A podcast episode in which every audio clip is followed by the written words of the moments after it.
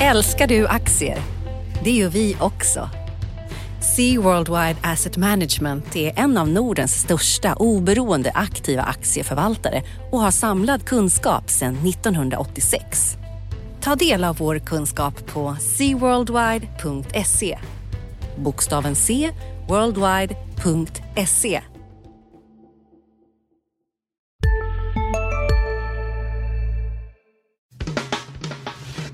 Analyspodden från Dagens Industri. Hej och välkommen till Analyspodden. Denna vecka blir det ingenting om makro utan det blir nästan bara börs. Eh, jag heter Agneta Jönsson och är analytiker på Dagens Industri.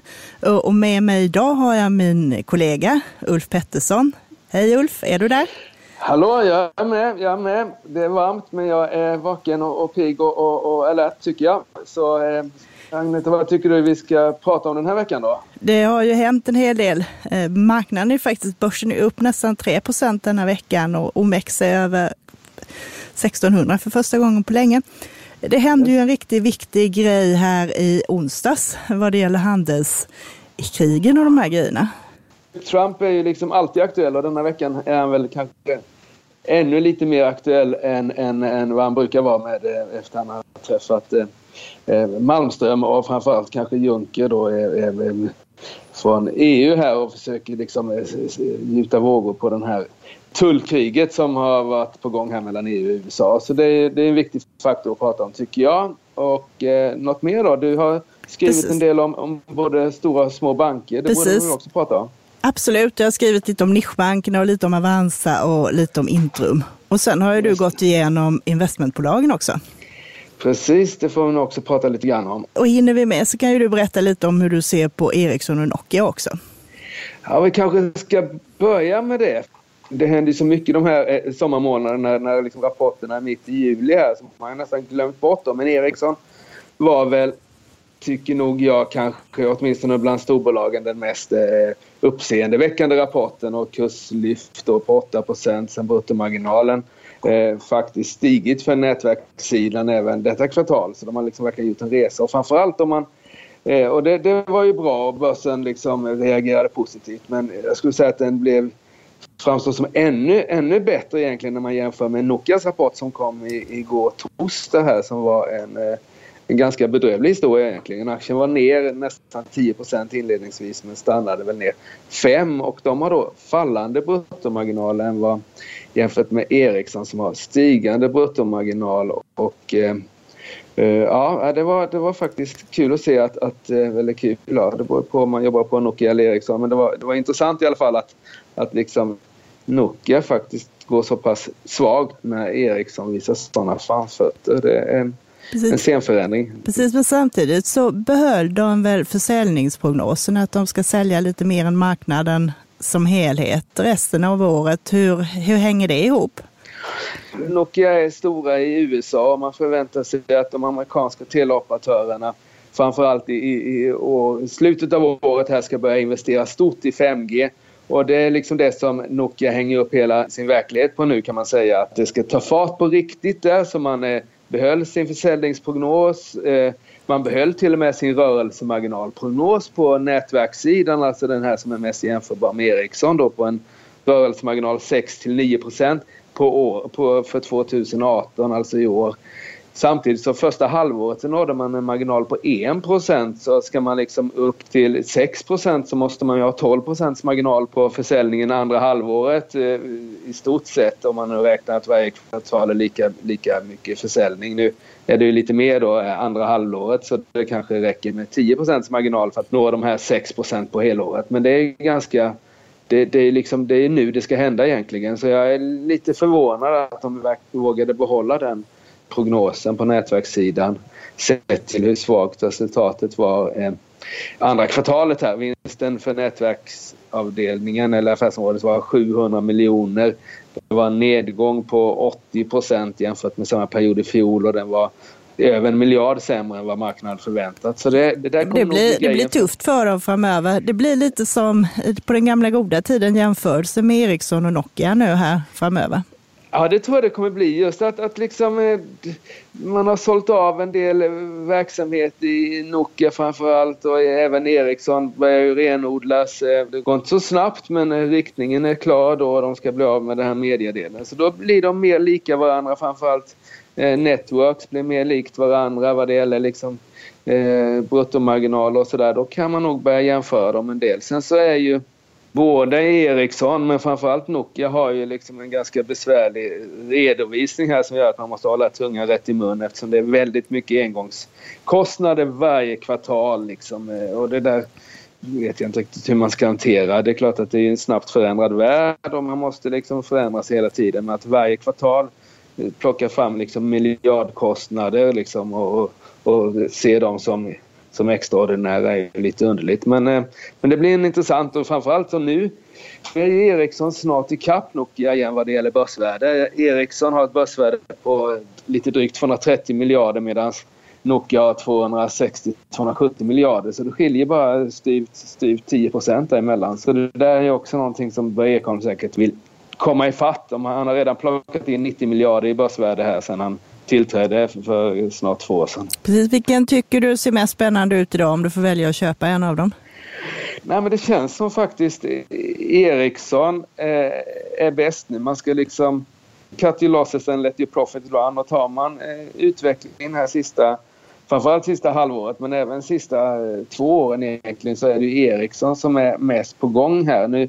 Så jag, jag skulle nog valt Ericsson eh, trots att den har stigit 60 procent på ja. knappt två medan Nokia är oförändrad så skulle jag nog gjort det. Jag tycker Ericsson, eh, om de nu tjänar de här 10% i rörelsemarginal om två år så gör de en vinst på styvt 20 miljarder.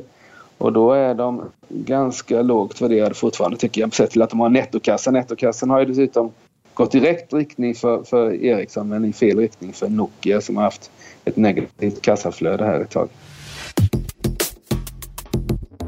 Sen hade vi ju det här med, som sagt var, mötet om med, i Washington i onsdags, vilket gjorde att det inte blir några importtullar på bilar från EU till USA. Och ja. man ska ju då också inleda förhandlingar om att sänkta tullar på industrivaror och lite andra grejer här. Mm. Det här fick ju börsen att skutta till ordentligt eh, både i Sverige och övriga Europa. Eh, vad ja. tycker du om det här? Kan vi lägga handelshindren åt sidan nu för ett tag?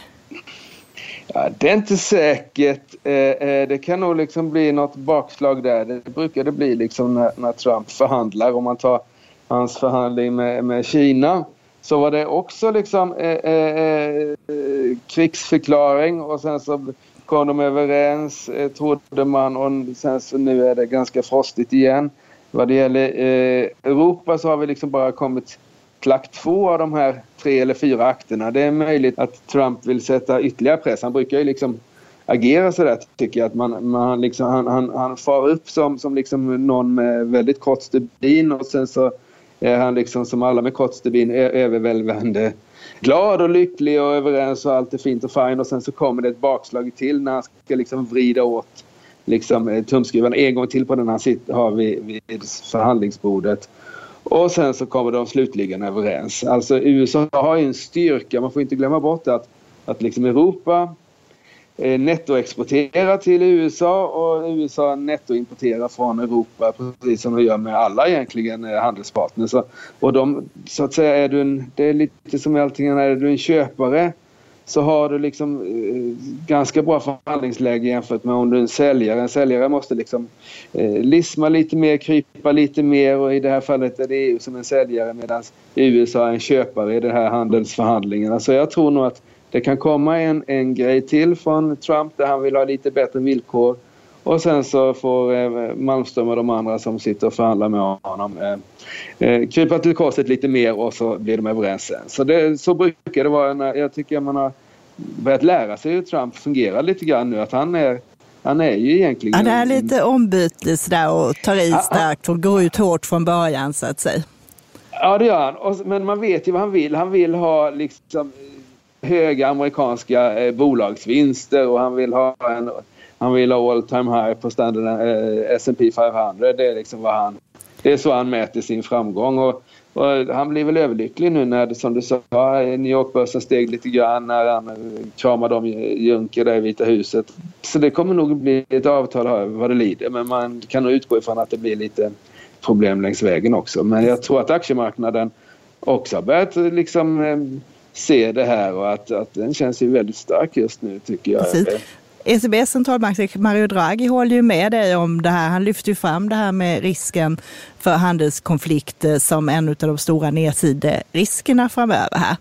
Ja. Annars så hände det inte så jättemycket. De hade möte igår, ECB, och de behöll ja. sin styrränta på noll och den här depositräntan som man betalar för när man får, sätter in pengar hos ECB ligger på minus 0,4. Så det, där var inga förändringar. De kan nästan sluta möten för det är inte förrän eh, om ett år ungefär de förväntas höja räntan. Precis. Sen håller de ju på det här med tillgångsköpen också, att man köper värdepapper i marknaden och har hållit på en tid. Det är ju också en sån här grej som är viktig. Eh, man håller fast vid det man sa förra mötet, att man kommer avsluta de här i december. Men man kommer fortsätta att köpa nu varje månad till och med september för 30 miljarder euro i månaden. Och det är 320 miljoner, miljarder kronor. Det är lika mycket som börsvärdet på Volvo man köper i marknaden varje månad. Så det är ju en stor tillskott utav likviditet. Sen kommer man dra ner det här till hälften under oktober och december och sen är det slut. Men där är ett stort orosmoment vad som händer när man slutar med det här.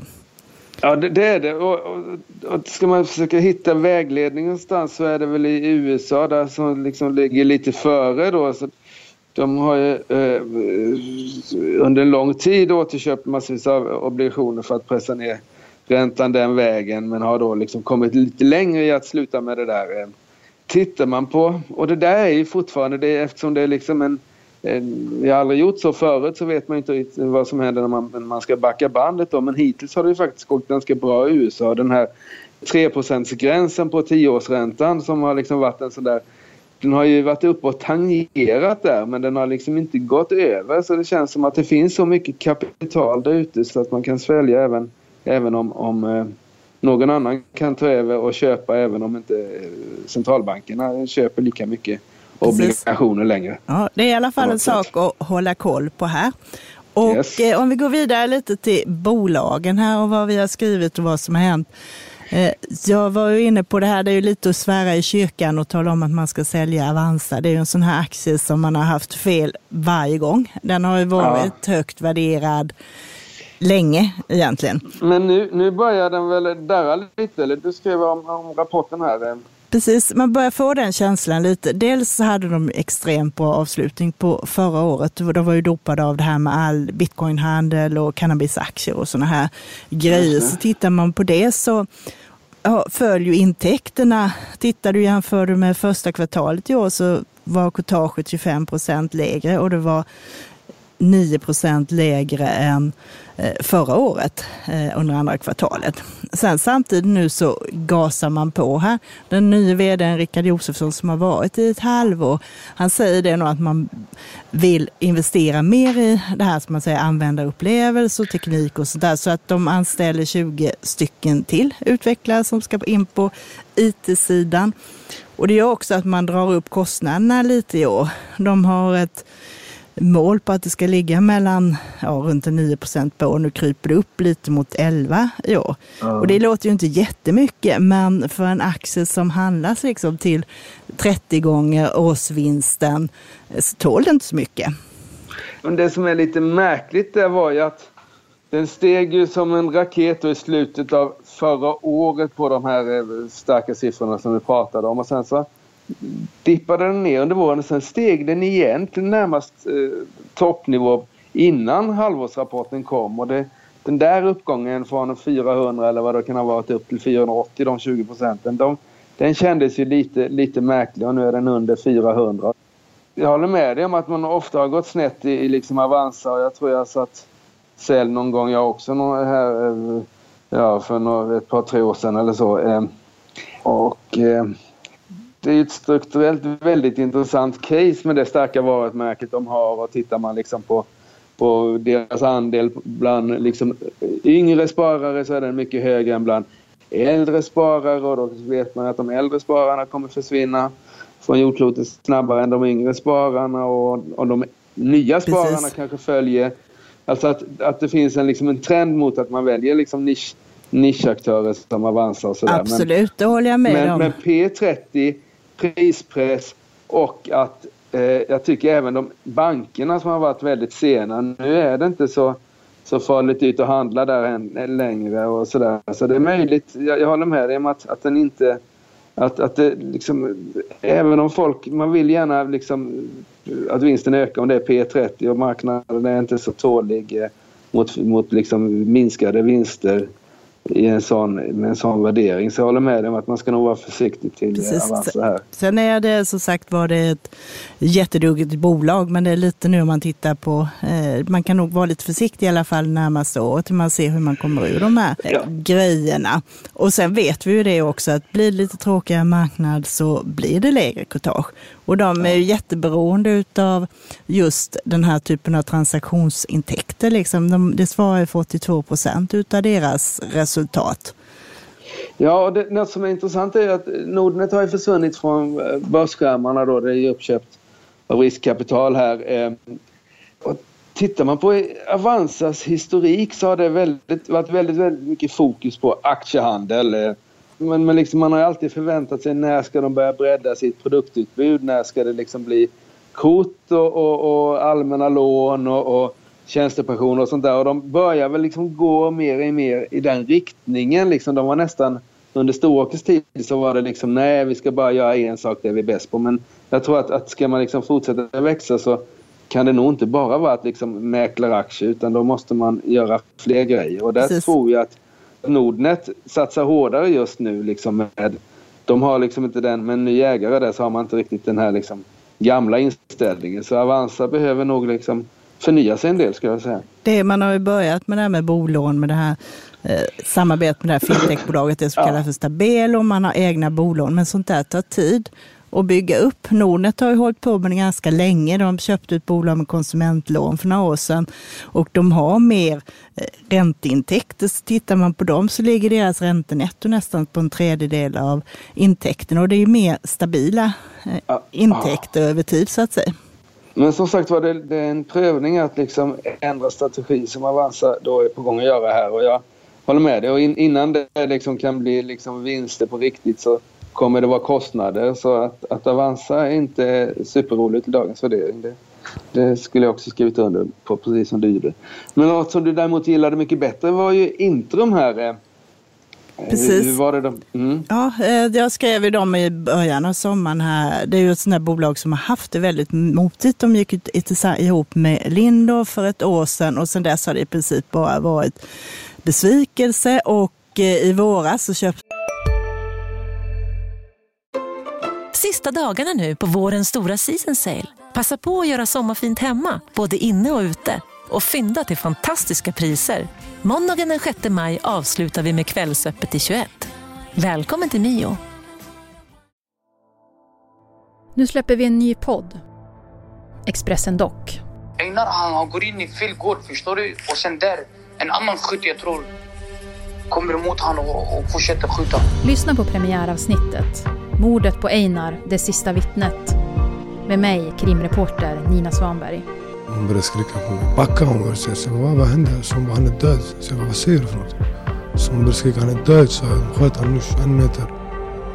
Lyssna i appen eller där poddar finns.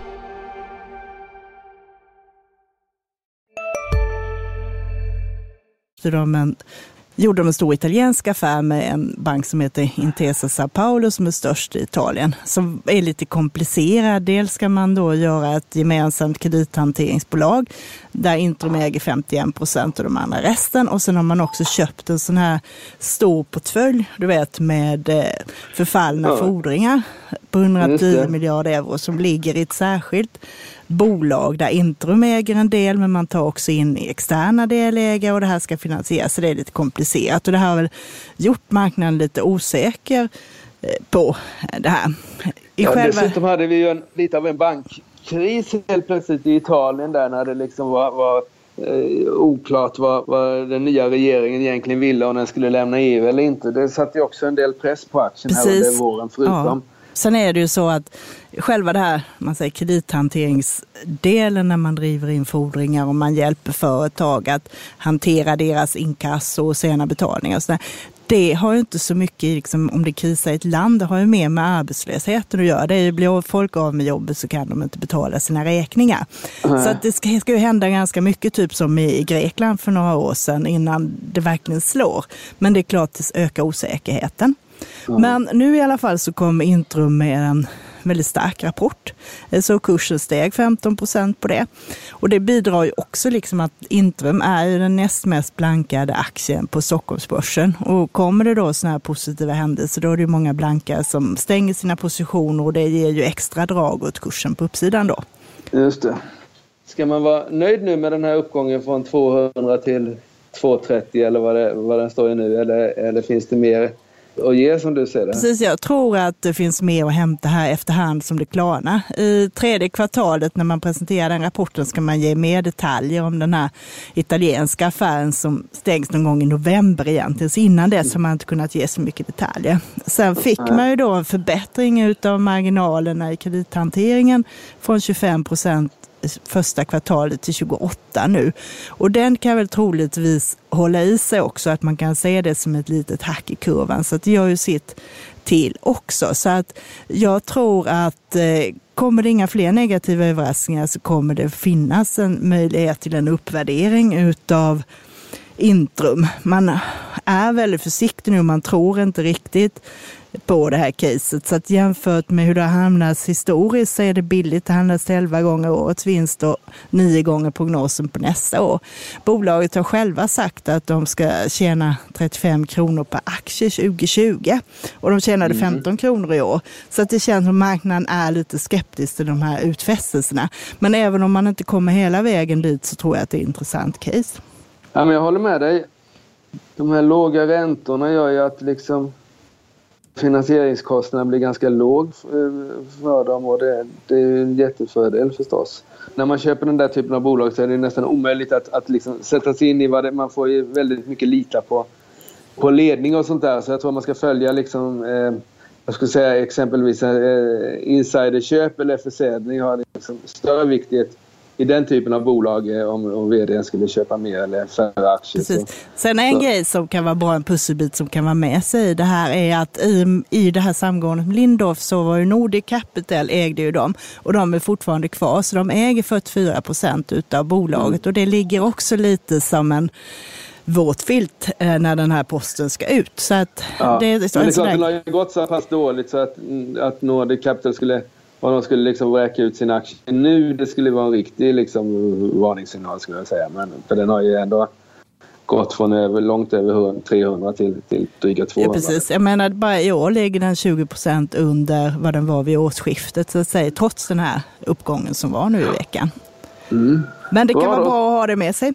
Sen ja. Eh, tittar jag också lite på nischbanker denna gången och det är ju klumpade ihop och tittade samtidigt på Collector, Resurs och TF Bank ur den ja. aspekten att alla har väldigt mycket lån till konsumenterna så att säga. Och vem är det som är så att säga ett aktiespararperspektiv? Vem är det man ska liksom, vilken häst ska man satsa på och vem ska man undvika tycker du? Tror man på det här att det fortsätter nu med den här, vad ska man säga, eh, lånedrivna konsumtionstrenden som har varit ett tag så är alla de här intressanta. Sen har de lite olika eh, vinklar. Liksom. Resurs har ju funnits i 40 år och har mycket av det här finansiering i butiken. Man samarbetar med 1200 olika partners inom detaljhandel och e-handel och sånt där. Eh, ja, och det är det här du vet. Man kommer in och köper en tv och så säger de vill du betala nu eller vill du dela upp det?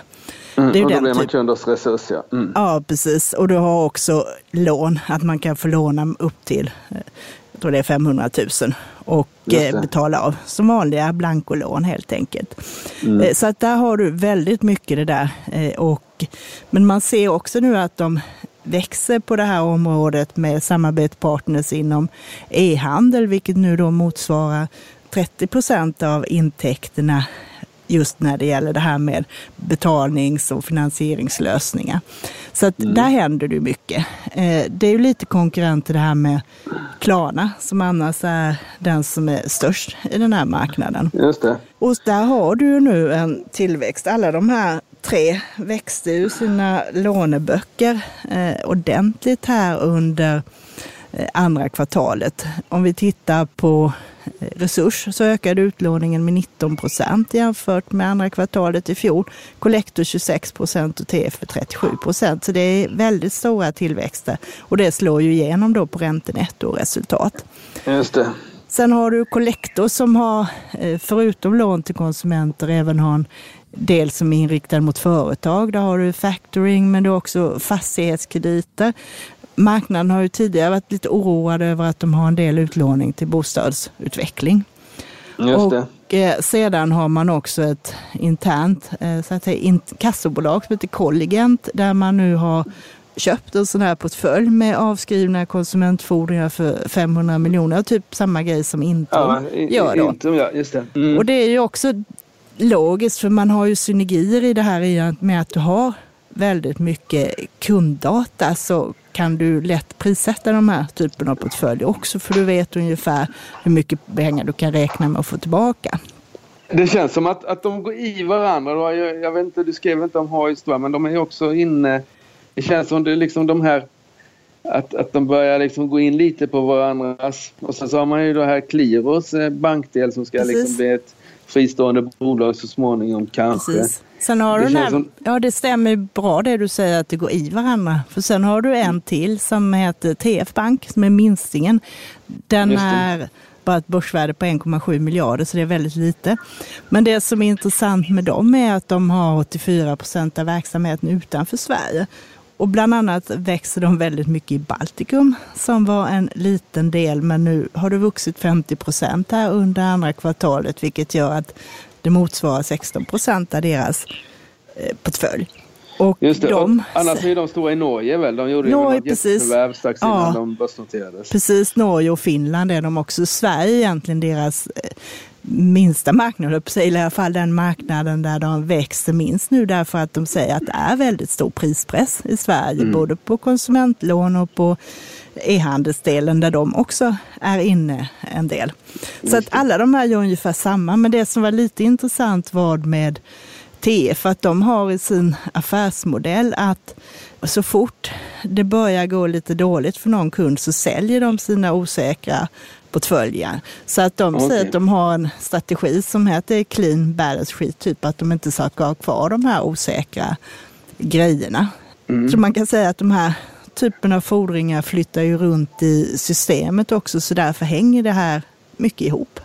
Så medan Collector så att säga satsar på eh, ska vi säga, nödställda konsumentkrediter så är, så är det från typ TF man då skulle kunna tänka sig köpa en sån exempelvis? Ja, typ. Så att det gör ju också, de har också lite mindre lån i snittstorlek. Så att säga, deras snittlån ligger på 40 000 och betalas av på två år medan de andra har lite större. Så det är en smaksak vilka man gillar mm. de här. Alla och, och du då, vilken, om du skulle vara tvungen att välja några, en så att säga, vad är det? Är det Collector då eller vad är det? Jag har ju här skrivit om Collector tidigare, men nu har de kommit upp en bit. Nu har, nu har de kommit igen här och ja, ligger runt 70 kronor. Så att jag tycker de är ganska intressanta allihopa. Så att antingen får du en vändning i marknaden.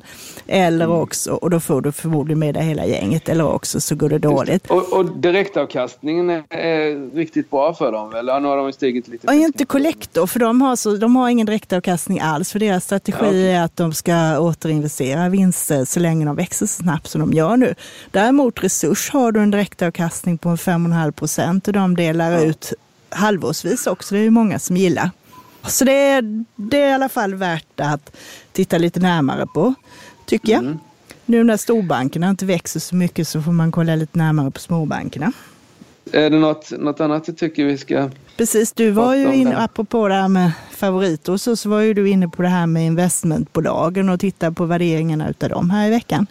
Just det, och det har faktiskt hänt ganska mycket i år egentligen. Samtliga investmentbolag utom eh, industrivärden har då eh, fått rejält ökade substansrabatter och störst substansrabatt just nu har då Investor som var substansrabatt har ökat från 24 till 30 procent här vid halvårsskiftet. Eh, de har ju infört här sedan, ett, eh, sen, kan vara något år tillbaka så att man så att säga marknadsvärderar sin onoterade portfölj som börjar bli större och större. Mölnlycke är faktiskt värdemässigt eh, Investors viktigaste bolag nu har gått förbi Atlas Copco här.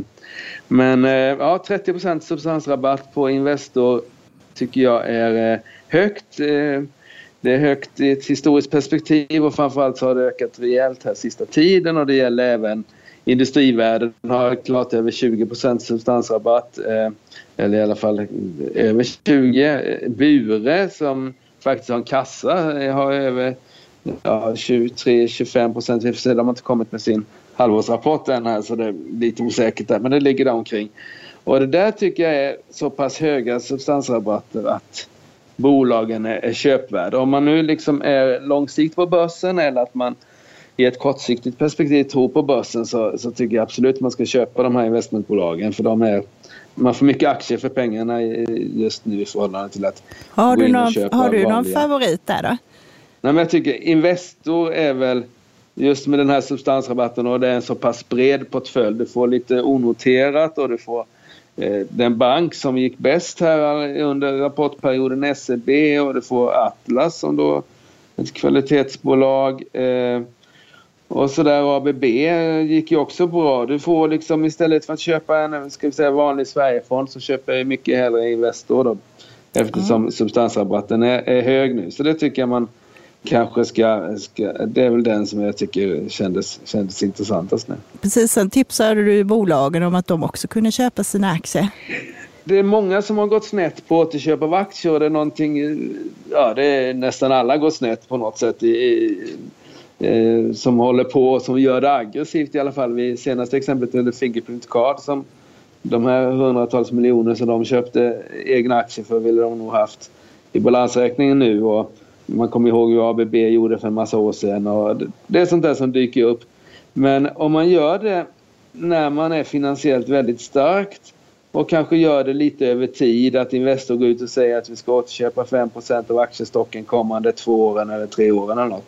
Det tror jag skulle liksom vara stödja aktien på ett bra sätt. Tittar man på Swedish Match hur de har gjort så har de gjort det jättebra genom kontinuerliga återköp under perioder. Eller de gör ju nästan det alltid liksom. Men, mm. men eh, det skulle jag nog, jag hade hetat Johan Forsell skulle jag nog eh, i nio månadsrapporten och substansrapporten fortsätter vara över 30 procent eller runt 30 procent. Då skulle jag sagt att ja, vi ska lägga 10 miljarder eller 15 miljarder här kommande två åren för att återköpa aktien eftersom den är så pass billig i förhållande till våra underliggande innehav. Så det skulle vara en bra affär både för, för Investors aktieägare, absolut. Mm. Ja, men då tycker jag vi har fått med det mesta här. Eh, sen ja. nästa vecka så blir det inte så mycket rapporter, men det kommer hända lite spännande grejer i alla fall. På tisdag så får vi Lundin Petroleum och Hexagon. Och Hexagon är väl en sån som marknaden kommer titta ganska mycket på också. Ja, det är det. Och de senaste rapporten, första kvartalet, var ju stark och eh, där finns ju den här frågan om, om Ola Åhlén och hur de hur, de, eh, eh, hur han ser på sin framtid. Det kommer liksom finnas kvar under en lång tid.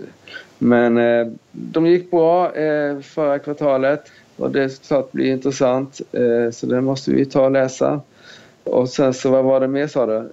Kom, ja, Lundin Petroleum precis. Ja. Den kommer mm. också på tisdag. Ja, och de är också inne i ett väldigt positivt flöde. Det senaste informationen från dem är ju åt det positiva hållet, att det ser bättre ut på deras, alla deras norska fält. Så nu har ju den stigit väldigt mycket och gått bättre än de flesta andra oljebolag. Men, men de är ju också inne i en väldigt positiv sving kan man väl säga. Mer positiv än de flesta andra oljebolag. Precis, sen nästa vecka så händer det en lite del annat på makrosidan också. I och med att det är den första på onsdag så kommer hela det här gänget med statistikchefer från vad inköpscheferna tror i alla länder i världen kommer på onsdag. Och det är viktigt med tanke på konjunkturen. Absolut, och det, det, det är lite intressant för det som man har sett här under våren var väl snarare att de där inköpschefsindexen inköpschefsindexerna hade toppat eh, och man var lite orolig i rapportperioden nu som är på gång att ta slut här att man kanske skulle eh, få, få, få antydning om att konjunkturen hade toppat eller att det liksom planade ut i alla fall. Men bolagen var fortsatt väldigt optimistiska, mer optimistiska än sina inköpschefer egentligen. Så det där är en intressant faktor för om man om den minnesgode tänker tillbaks tio år då under finanskrisen här så var det ju bolagen såg ju liksom inga moln på himlen förrän väldigt sent medan många sådana här makroindikatorer började vända ner före det att bolagens började liksom se vartåt det lutade. Så det är frågan vem som är bäst sikt nu och de kommer vara väldigt viktiga för liksom börsutvecklingen kommande veckan. De här, eh, Precis. De här inköpsskälen. Det är väl kanske det veckans viktigaste faktor Precis. att hålla koll på. Ja, och sen kommer Fed med ett räntebesked på onsdagskvällen och där räknar man inte med någon förändring. Och sen på fredagen så kommer ju de här viktiga arbetsmarknadssiffrorna från USA också. De brukar ju kunna stöka till det lite mellan varven ja. också om det, var, om det har varit företag som har varit liksom grejen här eh, och bolagsrapport som har varit grejen de sista två, tre veckorna så får vi nog kalla in makrofolket till nästa veckas podd känns det som. Eller hur? Så jag tycker vi tackar för oss här och nöjer oss med en stark börsvecka och så hoppas vi att alla får en trevlig helg här. Ute i, i värmen över hela landet tror jag, åtminstone här nere i södra Sverige. Digitalpodden här, vår systerpodd, kör ju också under sommaren här och den läggs ut på onsdagar, så det kan ni lyssna på också. Som sagt var, ha en skön sommar och nästa vecka blir det mycket makro. Eller hur? Tack ska ni ha. Ja, hej då. Hej. Analyspodden från Dagens Industri. Podden redigerades av Umami Produktion. Ansvarig utgivare Lotta Edling.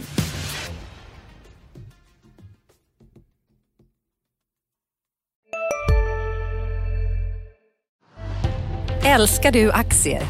Det gör vi också. Sea Worldwide Asset Management är en av Nordens största oberoende aktiva aktieförvaltare och har samlad kunskap sedan 1986. Ta del av vår kunskap på seaworldwide.se.